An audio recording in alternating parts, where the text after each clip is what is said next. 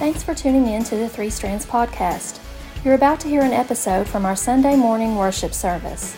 To learn more about Three Strands, visit our website, threestrands.church. We're going to wrap this thing up today. I hope it's been challenging for you. It's been challenging for me as I studied it to dig in some of the Old Testament texts behind these sayings and um, to find out real truth from God about this stuff. And so um, we're going to keep going with it and finish it up today, the last one that Jesus says. And uh, just to give you a little bit of context, in case you're new or you missed a few weeks of the series. Um, so we're in Matthew chapter 5. You can turn there if you want, the verses will be on the screen.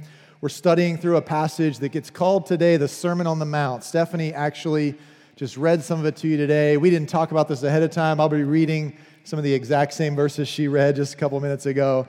But um, Matthew chapter 5 through Matthew chapter 7 is the Sermon on the Mount. Just called that because a sermon is just a big kind of fancy church word for preaching, right? So Jesus is preaching on the side of a mountain. So they call it the Sermon on the Mount. And there's probably thousands of people gathered around him. And in that crowd of people, is included a group of religious leaders, teachers of the law, Pharisees uh, in Israel at that time. And they were different than religious leaders in our culture would be.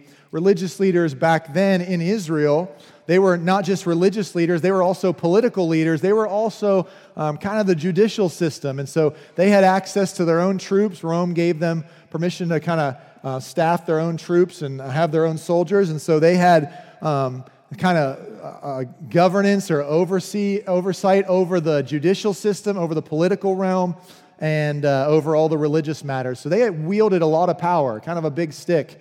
And um, they could not just tell you what to do, not just advise you what to do, but literally punish you if you didn't do what they were saying. And everybody in the crowd knew that these guys had all that power, and they knew that they were kind of the best Israel had to offer. They were the ones who were keeping the law. And Jesus issues this warning in Matthew chapter 5, verse 20. We've read it every week of this series, but he gives this warning. And I think it's almost like his eyes kind of met those religious leaders as he says this to the crowd. In verse 20, he says, I warn you, unless your righteousness, righteousness is just a big word for right living or doing the right things, doing what God says, unless your righteousness is better than the righteousness of the teachers of religious law and the Pharisees, you will never enter the kingdom of heaven. That would have been a jaw dropping, shocking statement to this crowd because, in their mind, nobody was better than these Pharisees, than these religious leaders. Nobody was more righteous than them. And so, for Jesus to say, hey, you're not getting into heaven unless your righteousness is better than your, theirs, it would have been like, well, then I guess we'll never get in. And that was kind of the point that their righteousness was never going to be enough to qualify them for heaven. So then he follows that up with these six statements, and we've been looking at one each week, these six statements where he says, Hey, this is what the Pharisees' righteousness is like, but I'm telling you, your righteousness has got to be better than that. It's got to be like this. This is what they say, but this is what I say. And, and they were all kind of like jaw dropping, mind blowing as he goes through and he's like, hey, you've heard them say you're not supposed to murder anybody, but I say don't even get angry at anybody. How am I going to do that? You've heard them say you're not supposed to commit adultery, but I say don't even think lustful thoughts about somebody in your head. What? They say you can go ahead and get divorced for any old reason you want as long as you file the correct paperwork. But I'm saying the righteousness God wants from you is don't even think about getting divorced. Don't even do it. They say it's okay to break your word as long as you don't swear to God when you do it. And I'm saying keep your word all the time. Let everything you say be honest. They say go ahead and get even. Take revenge. If somebody does you wrong, it should be an eye for an eye, a tooth for a tooth. Get them back exactly the measure they've gotten you with. But I say if somebody mistreats you, if somebody demeans you, if somebody belittles you or tries to take advantage of you, just turn the other cheek to them and walk away and let all the vengeance stuff be up to God. He'll take care of it. These are hard statements. They're statements that if you are really intellectually honest, you'll look at and think to yourself, I could never do those things. I mean, how am I going to go back in time and get undivorced? How, am I going to ever stop getting angry at people? I feel like I'm angry every day at somebody. How am I ever going to go the rest of my life and not have a lustful thought in my heart about somebody? I, I can't do this stuff. Don't ever lie. I feel like I probably lie so often without even knowing I'm doing it. Don't seek revenge. Just let people mistreat me. I, I can't live like that, Jesus. That's kind of the point. Jesus has showed up here to to kind of rip apart, to tear down, to destroy their whole, whole idea of self righteousness. They thought they were so good. They thought they were going to get into heaven because they kept all these rules and these laws. And Jesus is like, it's not good enough. And I want you to know that people all around our community, people in this room right now, feel the exact same way as the Pharisees. they're not walking around saying, you know, I keep the Old Testament law and I'm so pious and holy. They're not saying the same kind of things the Pharisees would say, but it comes from the same heart. If you ask the average person in McCreary County, are you going to heaven? They're going to say yes. And if you ask the one follow up question and say, well, how do you know? They're going to almost always say, well, I'm a pretty good person. Or if they've been in church a lot around here, they, you might hear them say, well, because I believe in Jesus. But I got news for you you're never going to be good enough. And the devil believes in Jesus. So we better clarify what we're talking about, or we risk being these same self righteous Pharisees who think we've got it all figured out. And Jesus shows up to smash all that down and say, none of that is going to be good enough. And what God really wants is for you to come to Him in tears, and He'll give you joy for you to come to Him hungering and thirsting for righteousness, and He'll fill you up. For you to come to Him broken and humble, and He will reward you. For you to take the persecution head on, not fight back, but just trust Him to give you a greater reward later. These are hard, hard things. But this is the way. This is what following Jesus actually looks like. It doesn't look like lying when I feel like it thinking whatever I want to think about other people, doing whatever I want to do because it's how I feel. Now he's going to hit this last one today. And Jesus has to continue to address this idea that they think they're good enough. This he comes if you read through the stories of Jesus in Matthew, Mark, Luke, and John, he comes back to this idea all the time. This was like their, their number one fight. You think you're good enough, but you're not. Later on in Matthew chapter 15, Jesus says it this way to him. He quotes from the Old Testament and he says, You hypocrites. Isaiah was right when he prophesied about you, for he wrote, These people honor me with their lips, but their hearts are far from me. Their worship is a farce, it's fake, for they teach man made ideas as commands from God. And I just need you to know we're doing the same thing now. We're telling people they won't be righteous if they don't wear the right clothes that they won't be righteous if they read a different translation of the Bible than me, that they won't be righteous if they don't cut out the cussing, they won't be righteous if they don't have a certain amount of church attendance. And, and you're looking through your Bible being like, is that righteousness to God? Or is all that stuff like dirty rags, worthless? Can't earn our way there. We're, we're guilty of this exact same thing speaking like we're with Jesus, but living how we feel. Aren't we guilty of the same exact thing that 2,000 years ago he was fighting with all these religious leaders about? Your worship is phony. Because you say all the right things, but then you go out of here and you do whatever you want to do. Is that righteousness? You think you're punching the clock with God or putting in enough time with Him? giving him your money and he's somehow earning a ticket into heaven? Phony. Teaching man made ideas as though they were God's ideas, as though they were God's commands. And so then he gets to this last one. It'll be in Matthew chapter 5. You can follow along with us in your Bible or your Bible app or on the screen if you want. In Matthew chapter 5, he gets to this last one. Let me read it to you, starting in verse 43. But you, you have heard Remember, that's like code for they say. You have heard that it was said, Love your neighbor and hate your enemy. But I say, Love your enemies. Pray for those who persecute you. In that way, you will be acting as true children of your Father in heaven. For he gives his sunlight to both the evil and the good. He sends rain out on the just and the unjust alike. If you love only those who love you, what reward is there for that? Even corrupt tax collectors do that much. If you are kind only to your friends, how are you different from anyone else? Even pagans do that. Verse 48 But you are to be perfect, even as your Father in heaven is perfect. We're going to come back to that verse in a second. But I just want to kind of do the same thing with you that we've done the past several weeks here. We kind of answer three questions. What does the Old Testament law actually say?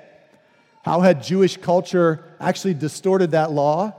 And then what was Jesus actually trying to teach when he issued these words? So we're going to do that. But I just want to start off with some common grounds. Maybe we'll disagree but, uh, on a lot of things today, but I think we can start off on this. All of us have enemies.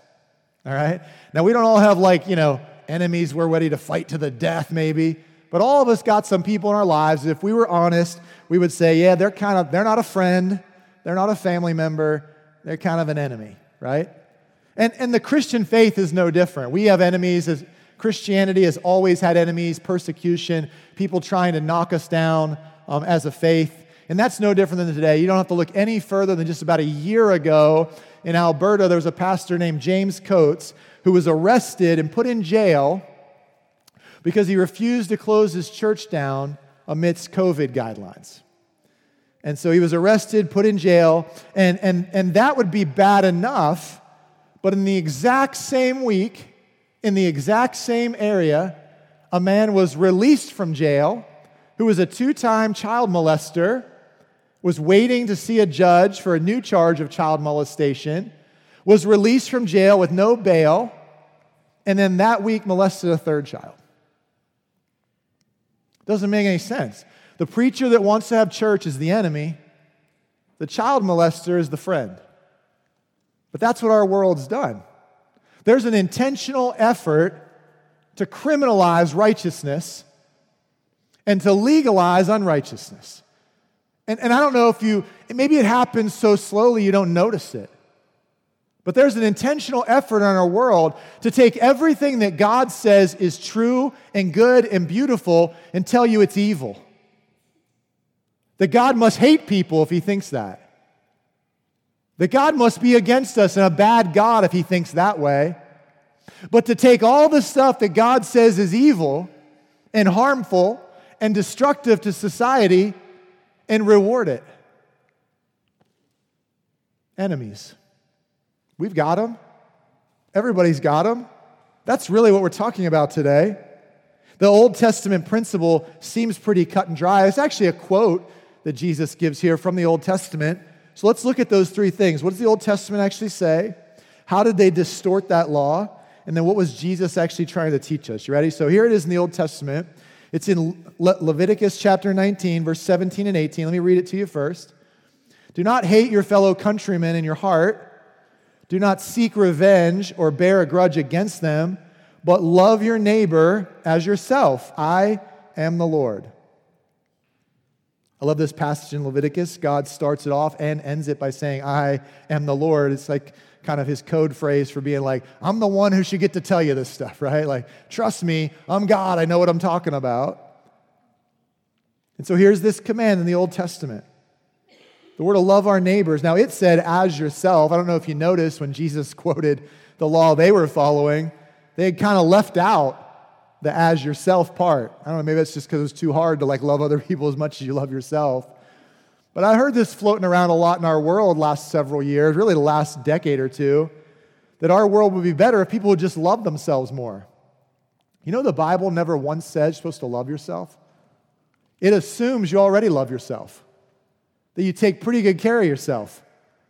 That, you wake up in the morning and your first thought isn't, I wonder which neighbor's teeth I can brush. It's usually, I wonder what I can do to make myself look better. The Bible just assumes we love ourselves. And this whole idea of like raising our self esteem, thinking more of ourselves, um, just believing more in ourselves, garbage. If that were all true and pop psychology and all these pros out there are teaching all that, then why is our nation the most depressed nation on earth? What the Bible proclaims, what God says, in spite of what they say, is we don't need more self esteem, we need more God esteem. And that as we lift God higher and higher, as we make Him more and more important in our lives, then our view of ourself comes into alignment with what it should be.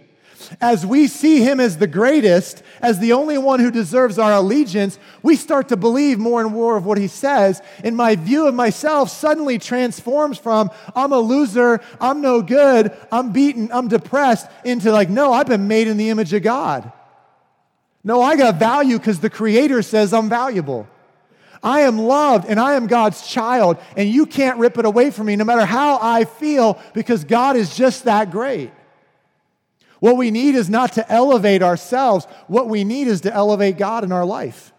And the more I obey Him, the more I trust what He says, the more I internalize what He's told me and block out all the outside noise, the more I start to buy into the truth, which is I am valuable and loved and special and chosen, and I need that every day. And I can't give it to myself. But the enemies out there would pick that apart and say all kinds of things that would demean us and discourage us. And I guess it was just too hard to say they were going to love them like they love themselves, so they left that part off. But then I want to show you how they distorted this law. They really distorted it in two ways. I'll give you both of them. We'll look at them together in the text. But they really distorted God's law um, in two ways here. And both of them had the same purpose. The purpose of both their distortions was to take this law and to shrink it down into what they wanted. And that's exactly what we do with God's laws. We hear them, and then we shrink them down into something I like better. Then we do it, and then we brag about how righteous we are because of it. I'll give you some examples just a second, but let me show you what they did first, okay? So here's the first distortion they made they redefined neighbor. All right? So in Jewish culture, they had redefined neighbor originally away from what God intended, I'll show you, to mean anybody who is Israeli, anybody who was Jewish first, okay? And, and, I'm to prove that to you that archaeologists discovered some writings from that area. I found one that was like super interesting this week, uh, written by a Pharisee in the first century when Jesus lived. Listen to what he said. If a Jew sees a Gentile fallen into the sea, let him by no means lift him out thence. For it is written, Thou shalt not rise up against the blood of thy neighbor, but this man is not thy neighbor. They had eliminated everybody that wasn't Jewish from being their neighbor. But then they went even further and they decided, well, you're only my neighbor if you're Jewish and you're the same class as me.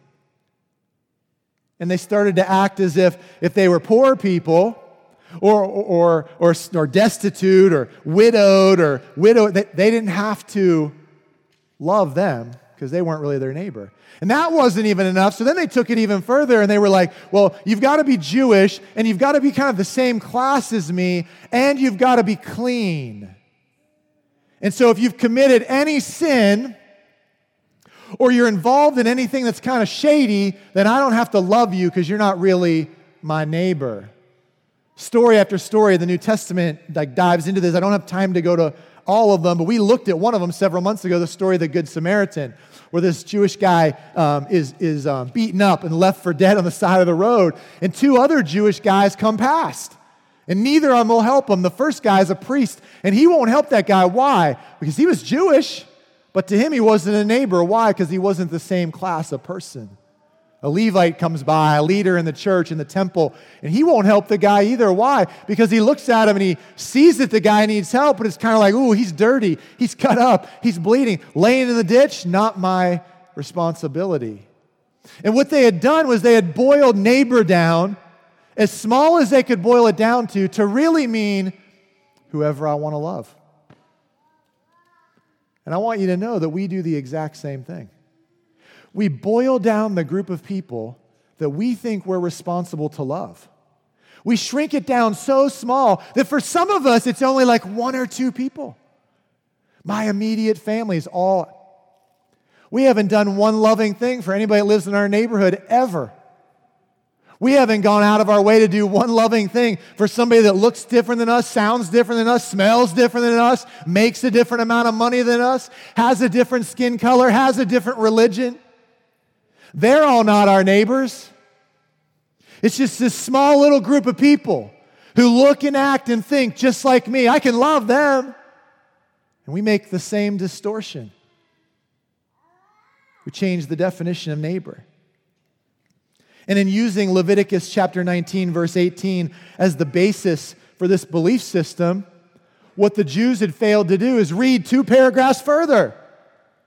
Because in Leviticus chapter 19, verse 34, God says this The stranger who resides with you shall be to you as the native among you, and you shall love him as yourself. For you also were aliens in the land of Egypt. I am the Lord your God. You hear what he's saying? You can't just limit it, limit it down to the people that are from your area, the people that are born the same nationality as you. No, even the stranger is to be considered your neighbor. You're supposed to love them like you love yourself.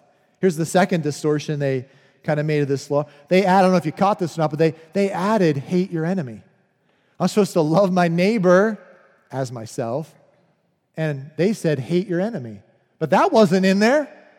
They added that. There wasn't anything in Leviticus 19 about hating your enemy, was there? But they added that part to it. Now, I get it. This could be confusing. If you're here and you actually read your Bible quite a bit, you could be like, this is confusing because I feel like I've read things in the Bible where, like, God was okay with people hating other people, or, or people seemed to hate other people and God didn't get angry at them. And I can't look at all those examples with you, but let me just show you one in Psalm chapter 139, starting in verse 19. Listen to how the songwriter writes these lyrics. Oh God, if only you would destroy the wicked. Get out of my life, you murderers. They blaspheme you. Your enemies misuse your name. Oh Lord, shouldn't I hate those who hate you? Shouldn't I despise those who oppose you? Yes, I hate them with total hatred, for your enemies are my enemies. Well, it sounds like we're supposed to hate, doesn't it? Stay with me for a second, because this is what every, this is what lots of people do. They grab one verse or one phrase, and then they develop a whole doctrine, a whole uh, theology, a whole belief system out of it, right? But you can't take one phrase and discount the rest of God's word. You have to view God's Bible as one big story. You can't just pull out a phrase here and there, because I can make the Bible say anything I want it to if I do that. I have to look at the whole story. And the uh, overwhelming evidence in God's word is that while we have enemies and while there are people we hate and who hate us, we're not supposed to treat them that way. See, the principle in Leviticus that they had recaptured and morphed and distorted into um, 2,000 years ago Israel's time was not that they would never have an enemy. God doesn't say, hey, go out and love your enemies and then they'll be your buddies. That isn't what Jesus is about to teach. We all have enemies. The goal isn't to get rid of the enemies, the goal isn't to overcome it so everybody likes you. The goal is that when you have enemies, you're supposed to love them. Even if you hate them, even if they're wicked, even if they take God's name in vain and they abuse all of God's commands, you're supposed to love them. You say, but they're my enemy. I get it. That's the point. That even if they're wicked and we don't like them, we're supposed to love them. See, the instruction isn't that we'll be free from enemies.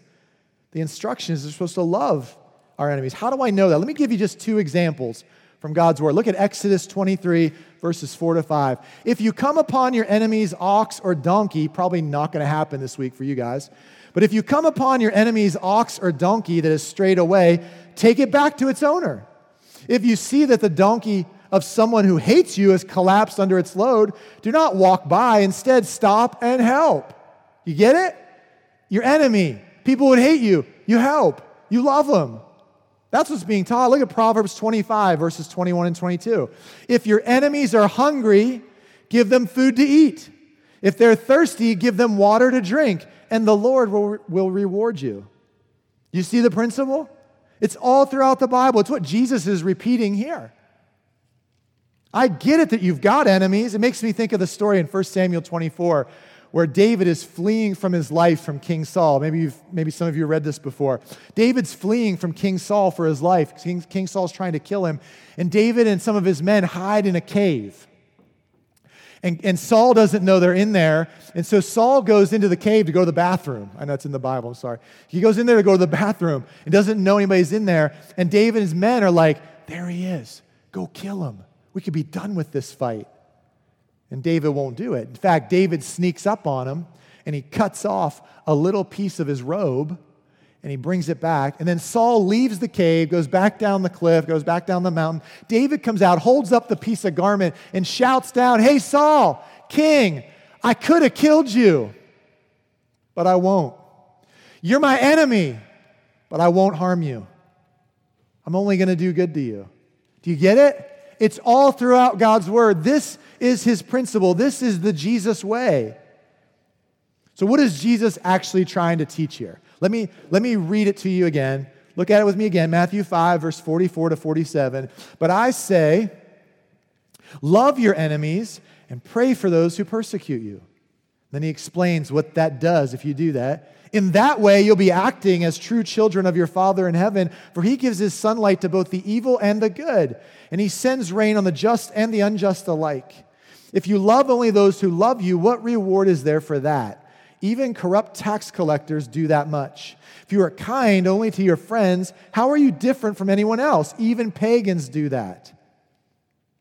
Seems pretty cut and dry. Seems like a pretty direct point Jesus is trying to make. If you want to be like your Father in heaven, if you want to be like God, then you have to forgive and love your enemies. Right? If you want to be like, uh, uh, like God, you got to love and pray for your enemies. Isn't that what God really did for us? That's really the two things Jesus is saying to do. Let's look at both of them. He says, Love your enemies, right? Now, come on, use your minds with me just for a second. Let's just use some reason and logic. If loving your enemies doesn't have anything to do with the command to love our neighbor, then the command is pointless.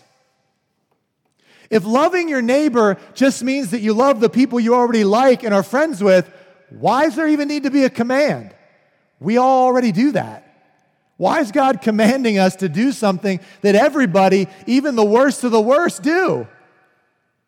If it doesn't include your enemies in this command, then the whole thing is pointless. It's like a fortune cookie, it doesn't really mean anything.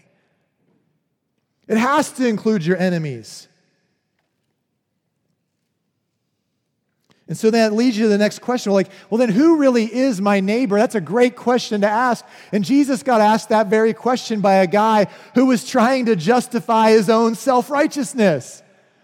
Some guy was trying to be like, yeah, I'm so good. I keep all the laws. I'll get into heaven, right? And Jesus was like, and he was like, what's the most important commandment? And Jesus is like, love God with all you got. And the second commandment is just as important love your neighbor like you love yourself all the commandments of God, all the prophets, everything that's been written in God's word, it all depends on these two commands. If you just do those, you're doing the whole thing. And the guy was like, well, then who's my neighbor? And Jesus tells this story. And the conclusion of the story is to say, everybody's your neighbor. Everybody. The ones you know, the ones you don't know, the ones that are poor, the ones that are rich, the ones that are girls, the ones that are guys, the ones that are old, the ones that are young. They could have a different whatever than you, and they're still your neighbor. It's still your job to love them. But it's so easy to hate because they don't think like me, and they disrespect my property, and they don't treat me right. They don't love the same God I love. They don't look like me. They don't act like me. We have very different cultures. That's why it's a command. If it came natural, you wouldn't need to be commanded to do it. But it's supernatural, so God had to command us to do this. You might not like them, but you have to love them. Okay, so let me help you here. How, how do I love my neighbor? If it's supposed to be everybody, how do I do it? Let me tell you what love is not. Let me tell you what love is not, okay? This be a good thing, like jot down if you, if you feel one of these things. Love is not a feeling. If love is a feeling, whether you're single or married, you ready? If love is a feeling, go ahead and pre sign your divorce papers. Just go ahead. Because it's only a matter of time before you're not to feel good, before you're not to feel fulfilled or satisfied or content. Just go ahead and pre sign the dot. Don't waste any time waiting for the ink to dry later. Just sign the divorce papers now. Keep them on hand so that when it all blows up, you can just hand those in to a judge. It's over already. If love is a feeling, it's over. It's not a feeling. Nowhere in the Bible will you find that. It's also not a commitment to spend every waking second with each other. Goodness, I can't stand that. When people start dating and then it's like the rest of the world's dead to them. That's not love, that's control. That's what that is. It's not a commitment to spend every waking second together. It's not a, a, a mutual exchange of making each other happy. Go ahead and pre sign those same divorce papers. You clearly haven't been married long enough if you think that's what it is, right? It's not a mutual exchange to make each other happy all the time. You don't have to wait very long after the I do's to realize I'm not going to be happy all the time. That isn't what love is. It isn't any other that garbage that gets passed off in our world. It isn't sex. It isn't my time. It isn't a feeling. It's none of that stuff. Here's what it is. You ready? What is real love? It's sacrificing myself for the benefit of them. Sacrificing myself for the benefit of someone else. That's it. It's a choice, an action that I take on a minute by minute, day by day basis to say, you know what? Not my way. I'm going to do whatever it takes to serve them. I'm going to do whatever it takes to make them better, to benefit their life. It's not whatever it takes to make my life better. That's selfishness. That's childishness. It's I'm going to do whatever it takes. If I got to fall on the sword, if I got to stand in front of the bullet, if I have to dive on the grenade, that's what real love is. How do I know that? Because I've seen it in every war that's ever happened in, in, in, the world's history. Brothers who come back from war loving one another the rest of their lives. Why? Because he would take a bullet for me. I know it because God said it in His Word that no greater love does a man have than that he would lay down his life for his brother, for his friend. I know it because that's exactly what God does for me and then calls it love. God demonstrated his love for me. How? By sending Jesus to die for me while I was still a sinner. What did Jesus come to do? Romans chapter 6. Romans chapter 5. What did Jesus come to do? To take me, who was God's enemy, and make me God's friend. To take me, who was God's enemy, and sacrifice his life so that I could have a better relationship with my Heavenly Father. He gave up everything to make my life better because that's what real love is. And I want to ask our church today is that how you love the people in your church? Stay with me. Is that how you love the people in your family? That would all be good. But is that how you love your enemies that you can't stand? That treat you like garbage, that talk behind your back, that disrespect your property, that say things online that you don't agree with, that live a lifestyle that you not only condemn, but you know God condemns it. Those are the ones we're supposed to love like that. When was the last time you sacrificed anything for them? See, see what I'm afraid of is I don't know if American Christians even know what it means to sacrifice for your faith. Can you even think of one thing, not one, like just, just, just one thing that your faith has cost you? Because Jesus is saying it should cost you everything. And I don't know that we can even think of one thing. Are we the Pharisees in this story? Shrinking down the group that we're required to love to just the few we want to love? Is that us? He goes on says pray for those who persecute you.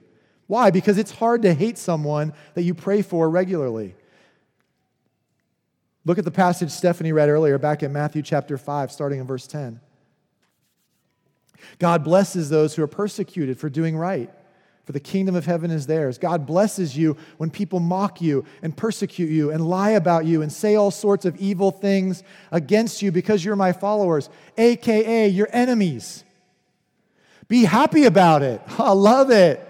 Thanks. It's wonderful. Not because it feels good, not because it makes me content, not because it brings me mutual happiness, not because it benefits my life somehow be happy about it. Be very glad because a great reward awaits you in heaven. Remember, the ancient prophets were persecuted just like this, in the exact same way. This is the only way you can love your enemy and pray for your persecutors. This is the only way. You ready? If you remember, you're not doing it for them. Do you get it? You have to look past their shoulder and see Jesus hanging on the cross behind them and say, I'm doing it because he loved me so much. I'm not doing it for you. You don't deserve it. I'm doing it because I'm doing it for my God. And he promised me that if I'll do it, if I'll put up with it, if I'll endure it, he promised me that one day my reward will be great for it. I'm not doing it for them, I'm doing it for him. Do you get it? Isn't that what Jesus did on the cross? All of his enemies grab him and they beat him and they're executing him. And what's he say? Forgive them, God. They don't even know what they're doing. I love the story in Acts chapter 7 of Stephen. Stephen is preaching the good news about Jesus, and the crowd gets angry at him and they want to kill him. They grab him and they drag him outside of town, and he keeps preaching the good news about Jesus.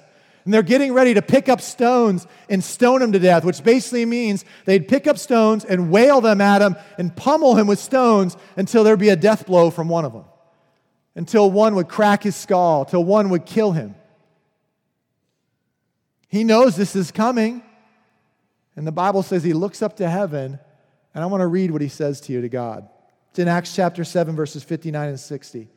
As they stoned him, Stephen prayed. Lord Jesus, receive my spirit. He knew he was going to die. He fell to his knees, shouting, Lord, don't charge them with this sin. What? And with that, he died. Can you imagine? Everybody lining up to throw the biggest stones they could find and pick up at your head. And he's praying that God wouldn't hold it against them.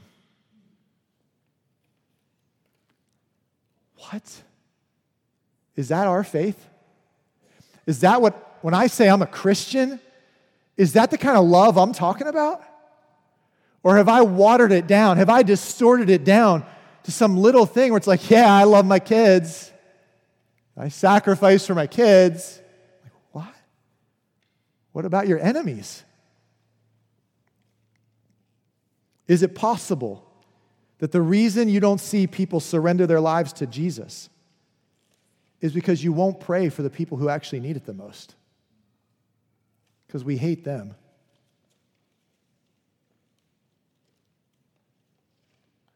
What's God, what's Jesus trying to say? He's trying to say, you're never more like God than when you're forgiving and loving your enemies.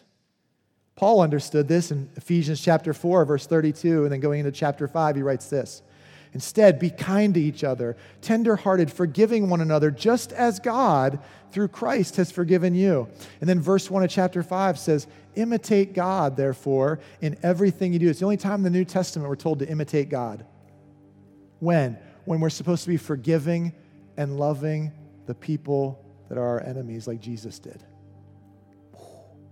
Imitate God in everything you do because you are his dear children. Live a life filled with love. Following the example of Christ, he loved us and offered himself as a sacrifice for us, a pleasing aroma to God. Do you hear what real love is in there? It has nothing to do with how Jesus felt. It has nothing to do with whether or not he was happy. It had nothing to do with sex. It was him sacrificing himself to make us right with God. When was the last time you sacrificed anything to make an enemy closer to God? Do you get it? Do you understand what's being said here? Can you hear it? Look back at the last verse of this paragraph, Matthew chapter 5, verse 48. He ends it by saying, But you are to be perfect, even as your Father in heaven is perfect. That's impossible. Do you get it? It's impossible. I can't love like Jesus loves. I can't. You remember from week one when I brought my, my bar? It's actually my broom handle, but you know what I'm talking about, right? E, come here for a second. Michael, come here for a second. That's you. Yeah. Hold that up for me just a second, if you don't mind. Nice and high. Not, not quite as high, quite. okay. Remember when I brought the bar the first week of this series? And I said, this is what Jesus is trying to do in this series for us. He's taking all of our preconceived ideas about what is righteous. He's taking all of our thoughts about what is good enough to get into heaven. And he's saying, This is all okay, but it's not good enough. Can you lift it a little higher now? As high as you can, as high as you can. Tiptoes? No, I'm just kidding. A little lower, a little, a little crooked, a little crooked. Yeah. He's lifting it higher, and he's saying to us, The bar is so high, you will never be able to jump over it. You get it? Stop fronting like you've got it all put together, like you're so righteous and good, because you're not. You're a murderer. You're an adulterer. You're a liar. You're a divorcee. You're a revenge seeker. You're a hater. You can't be good enough to get over this. It's too high. That's the point. Okay. So let's, let's wrap it all up together for you. Ready?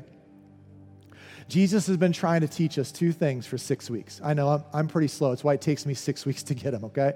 But he's been trying to teach us two things, and I, I want you to see both of them. It's, it's all about the bar of righteousness. You ready?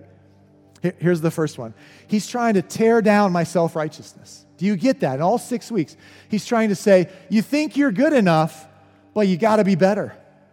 If you want to get into heaven, your righteousness has got to be better than what they say. He's trying to tear down my self righteousness. And he's trying to lift up. He's trying to lift up my pursuits each day, right? So he's saying to me, like, look at the bar. And when I look at that bar, what I should walk away with is I can't ever be good enough to get there, but I'm going to try to get there every day. You with me? And, and every time I fail, I'm going to be like, thank you, God, for your grace. And every time I do something well and I succeed, I'm going to be like, thank you, God, for showing me the way. But I'm never going to be like, look at what I did, I'm so great.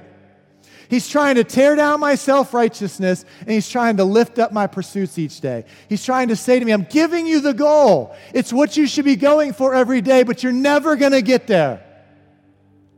Don't think you've made it. Does it make sense? You guys getting done? You want to switch arms? You want to switch arms? Was this like arm day yesterday? Now your arms are sore? You get it. Everybody get it. That's what Jesus is trying to say to us in this series. And I fear that it's so easy for us in America to get super self righteous about how good we are and to stop pursuing God's standard and to shrink it down to something we like better. And I just wonder for you today is there somewhere along that spectrum that you've been guilty of thinking you're going to get to heaven because you're so good, thinking you're a pretty good person? Or on the other side, looking at God's standard and shrinking it down. Can you lower it down some? Did that for you guys. Lower it down some and be like, oh, now I can do it. I shrunk it down to what I like. I can get right over that thing. I mean, I can't, but somebody who's athletic could get right over that thing. Right? Thank you, guys. You can go sit down. You get it? This is what Jesus is trying to teach us. Nothing fancy. Nobody's trying to pull your emotional heartstrings. We're not playing some upbeat song to get you all jazzed up, get you to walk down an aisle, dance around in a circle so I can smack you on the forehead and convince you you're a Christian now. I'm trying to teach you the truth from God's word. That righteousness is something you can never get to on your own. And so you need Jesus to save you. But at the same time, his standard is the standard, and I don't get to shrink it down, then do it and claim like I did something great. No, I fight for his standard every day, whether I like it or not. And every time I fail, I look at him and I say, Thank you that you have been so good, that you were willing to save me even though I act like your enemy.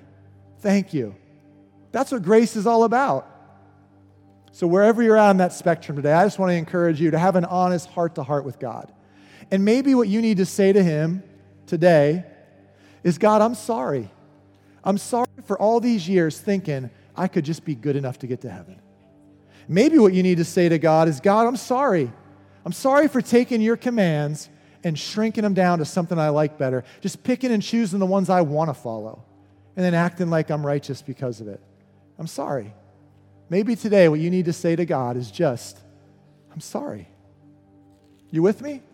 What if we were a church that really loved our enemies, not just the people we like? Can I pray for you? Dear Heavenly Father, thank you for our church. This is hard truth, God. Because if we're being honest, we all have to look at it and think, I'm a failure, that I'm not good enough. So, God, I pray that you would take this truth from your word, and right now in our room, you would bless our people with the courage it'll take to act on it, the courage it'll take to tell you they're sorry, the courage it'll take to go out of here and stop trusting in their own goodness, the courage it will take to go out of here and strive to obey your commands, no matter how hard they are or what we feel about them and that we will have the courage to each day look at our failures and just say thank you to you for loving us anyhow. In Jesus' name I pray. Thanks again for listening in on the Three Strands podcast. If you've never visited us in person, we'd love to meet you face to face. We gather every Sunday, 11 a.m., at the McCreary County Park Building. We hope to see you soon.